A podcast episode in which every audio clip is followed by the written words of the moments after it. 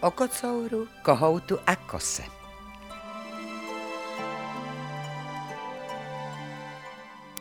Jeden táta měl tři syny. Nejstarší se jmenoval Martin, druhý Matěj a nejmladší Michal. Všichni tři byli odrostlí, když se jedenkrát táta roztonal a za několik dní k smrti se chystal. I povolal chlapce k loži a pravil. Víte, děti, že nemám jiného bohatství než tu chalupu, kocoura, kohouta a kosu. V chalupě přebývejte a z těch tří věcí si každý jednu vezměte. Nevaďte se, buďte vždy svorni, pámbu vám požehná. To dořekl a umřel. Když synové tátu pochovali, rozdělili své dědictví. Martin si vzal kosu, protože s ní uměl dobře sekat, Matěj si vzal kohouta a Michal si vzal kocoura. Ale milí bratři, řekl Martin, doma všichni zůstati nemůžeme, sice bychom hladem umřeli. Pobuďte vy dva zde a nějak si zatím pomoste, já půjdu s kosou do světa. Měli se všichni tři rádi a co jeden chtěl, to chtěl také druhý. Protož nestavěli se nijak proti bratrovu návrhu. Martin vzal kosu a šel do světa. Chodil dlouho a dlouho, ale nikde práci nenašel.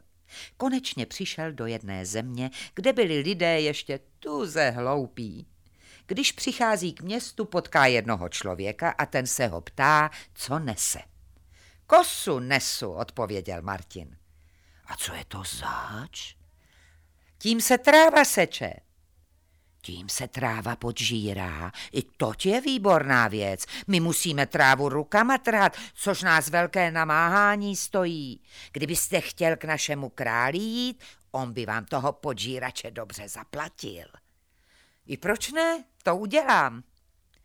Pán ho vedl hned ke králi, který se tomu nástroji velice podivil a hned Martina zjednal, aby šel na královská luka trávu podžírat. Martin šel a s ním množství diváků.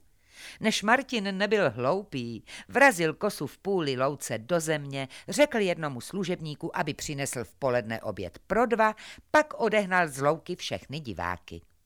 V poledne, když přinesli služebníci oběd pro dva, divili se, že je takový kus louky posečen. Bude váš podžírač také jíst? ptali se Martina. Když dělá, musí se krmit. Ale jděte jen s Bohem a nechte nás o samotě. Sloužící odešli a Martin snědl oběd pro dva sám. Toť jsem měl výborný nápad, že jsem chtěl oběd pro dva. Kdyby byli přinesli jen pro jednoho, nebyl bych se najedl. Tak to dělal den jak den, až všechny louky posekal. Když byl se vším hotov, šel si ke králi pro peníze s kosou na rameně. Tvůj podžírač tedy sám trávu podžírá? Sám královská milosti, odpověděl Ferina. Jestli pak bys nám ho tady nechal za tisíc zlatých. Stojí ovšem za více, ale dám vám ho za ty peníze. Pravil sekáč, složil kosu a přijav peníze šel domů. Král dal kosu do jednoho pokoje postavit, aby se jí nic nestalo. Přišel druhý rok, tráva narostla a byl čas, aby se pokosila. Tu poručil král, aby se vynesl podžírač na louku. S největší slávou přišli na louku, vrazili ho vprostřed do země a odešli pryč, Soudce v domění, že to nemá podžírač rád, když se na něho někdo dívá. V poledne se přihnali s obědem dychtiví, aby viděli, mnoholi už je uděláno. Ale kosa stála, kam ji ráno postavili. To jim bylo divné. Položili oběd k ní a šli ke králi s vyřízenou. Vždyť bylo hned první půl dne tolik podžíráno, když s ní ten člověk přišel. Proč asi nechce dělat? Myslil si král a vrtěl hlavou, ale večer přišel služebník za seřka, že se kosa ani louky, ani oběda netkla. Toť musí mít i učarováno, řekl král. Dejte jí vysázet eh, dvacet ran a jestli ještě nic neudělá, zakopáme ji.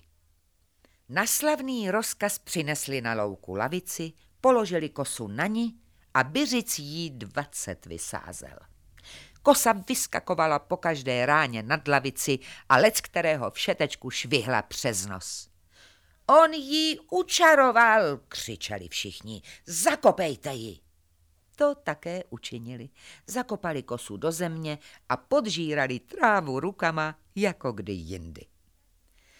Zatím měli bratři dobré časy a žehnali otce, že jim tak výnosné dědictví zanechal. Za nějaký čas, když peníze docházely, řekl Matěj. Teď půjdu já se svým kohoutem do světa. Snad ho tak dobře odbudu jako ty kosu. Jen jdi hodně daleko, kde jsou ještě hloupí lidé. V Čechách bys mnoho nedostal, radil mu Matěj. Matěj vzal dědictví a šel. I přišel zas k jednomu městu a potkal pána. Co pak to neseš, člověče? Ptal se pán. Nesu kohouta, odpověděl Matěj. Takové ptáky zde nemáme, k čemu je dobrý. Ten pták přivolává den. I to je div divoucí. My musíme po každé den vyprovázet tam za ten vrch a ráno mu zase jít naproti, což nám velké nepohodlí dělá. Kdyby měl ten pták takovou vlastnost, zaplatil by ti ho král mnoha tisíci. Vždyť se můžete přesvědčit, řekl Matěj a šel s pánem ke králi. Milostivý králi, ten člověk má ptáka voláka, který den přivolává a když jde spat, jde ten den také spat.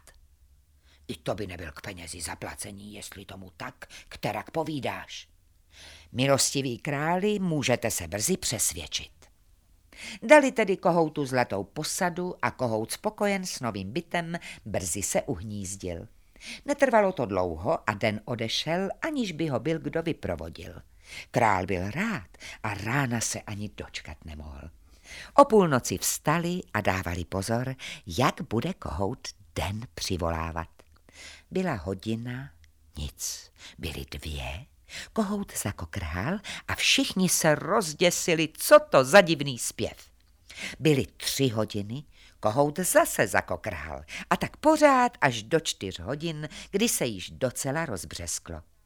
Když král viděl, že kohout opravdu den přivolal, poručil, aby dali Matěj z pokladnice pět tisíc a vším, aby ho uctili. Matěj zhrábl peníze, dobře se najedl, napil a potom králi poděkoval a odešel domů. Bratři ho s radostí přivítali a měli se zase nějaký čas dobře. Že však s penězi nehospodařili, rozkouleli se jim dosti brzo. Když jich bylo už na mále, řekl Michal. Nyní, bratři, půjdu já do světa a po svém štěstí se ohlídnu. Snad dostanu za kocoura také tolik, co jste vy dostali. Zase ho bratři napomenuli, aby šel hodně daleko, kde jsou lidé hloupí, v Čechách, že by nic nedostal. Michal strčil kocoura do pytle a šel. Dlouho chodil, než přišel do jedné země, kde lidem nerozuměl. Ale než došel do hlavního města, naučil se tolik, že se mohl trochu smluvit. Před městem ho potkal zase jeden pán a ptal se ho, co to v pytli nese. Kocoura, odpoví Michal a ukazuje mu ho. To je divné zvíře. A k čemu je dobré? Chytá myši. A těch je cokoliv do mě, všechny je zlapá. I strč jen honem toho lapáka do pytle a pojď ke králi. My máme v zámku tolik myší, že nám div po stole neběhají a král by dal nevím co, kdyby se někomu poštěstilo ze zámku je vypudit. Haha, toť bude snadná pomoc, odpověděl Michal, dal kocoura do pytle a chvátal za pánem. Když přišli ke králi, řekl pán. Milostivý králi, ten člověk zde má kocoura lapáka, to je zvíře, které mi šilapá a kdyby vaše milost poručila, on by ho prodal. Je-li to pravda, rád ho koupím.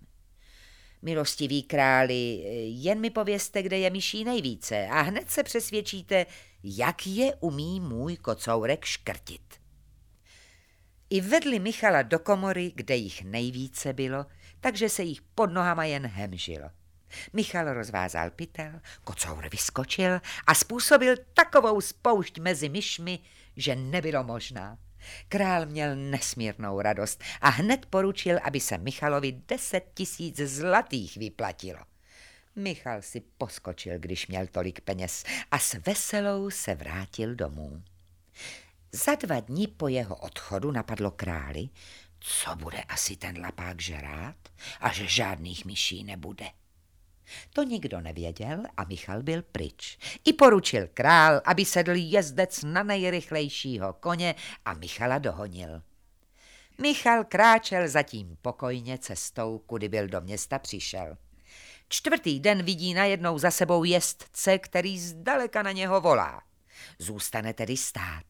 Jezdec přijede, začne se Michala polovic německy, polovic česky něco ptát, čemu ale Michal nerozuměl. Aby mu ulehčil, ptá se ho po německu Vás? Ale na tu otázku se jezdec obrátí a ujíždí, jako by ho vítr unášel. Michal si pomyslí, ten chlap je blázen a jde s pánem Bohem dále. Celý uřícený, uprášený vrátil se jezdec zpátky a sotva skočil z koně, běžel ke králi a oznamoval. Milostivý králi, smutná novina, až zlapá kocour myši bude po nás veta. Kdo ti to řekl? ptal se uleknutý král. Ten člověk, co nám kocoura prodal. Na cestě jsem ho dohonil i ptám se, co bude to zvíře žrát, až všechny myši zlapá. A on mi řekl, vás.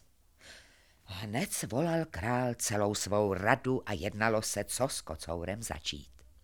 Po dlouhém rokování se usnesli, že ho nechají v komoře zavřeného a že tam postaví dvojí stráž, aby nemohl ven.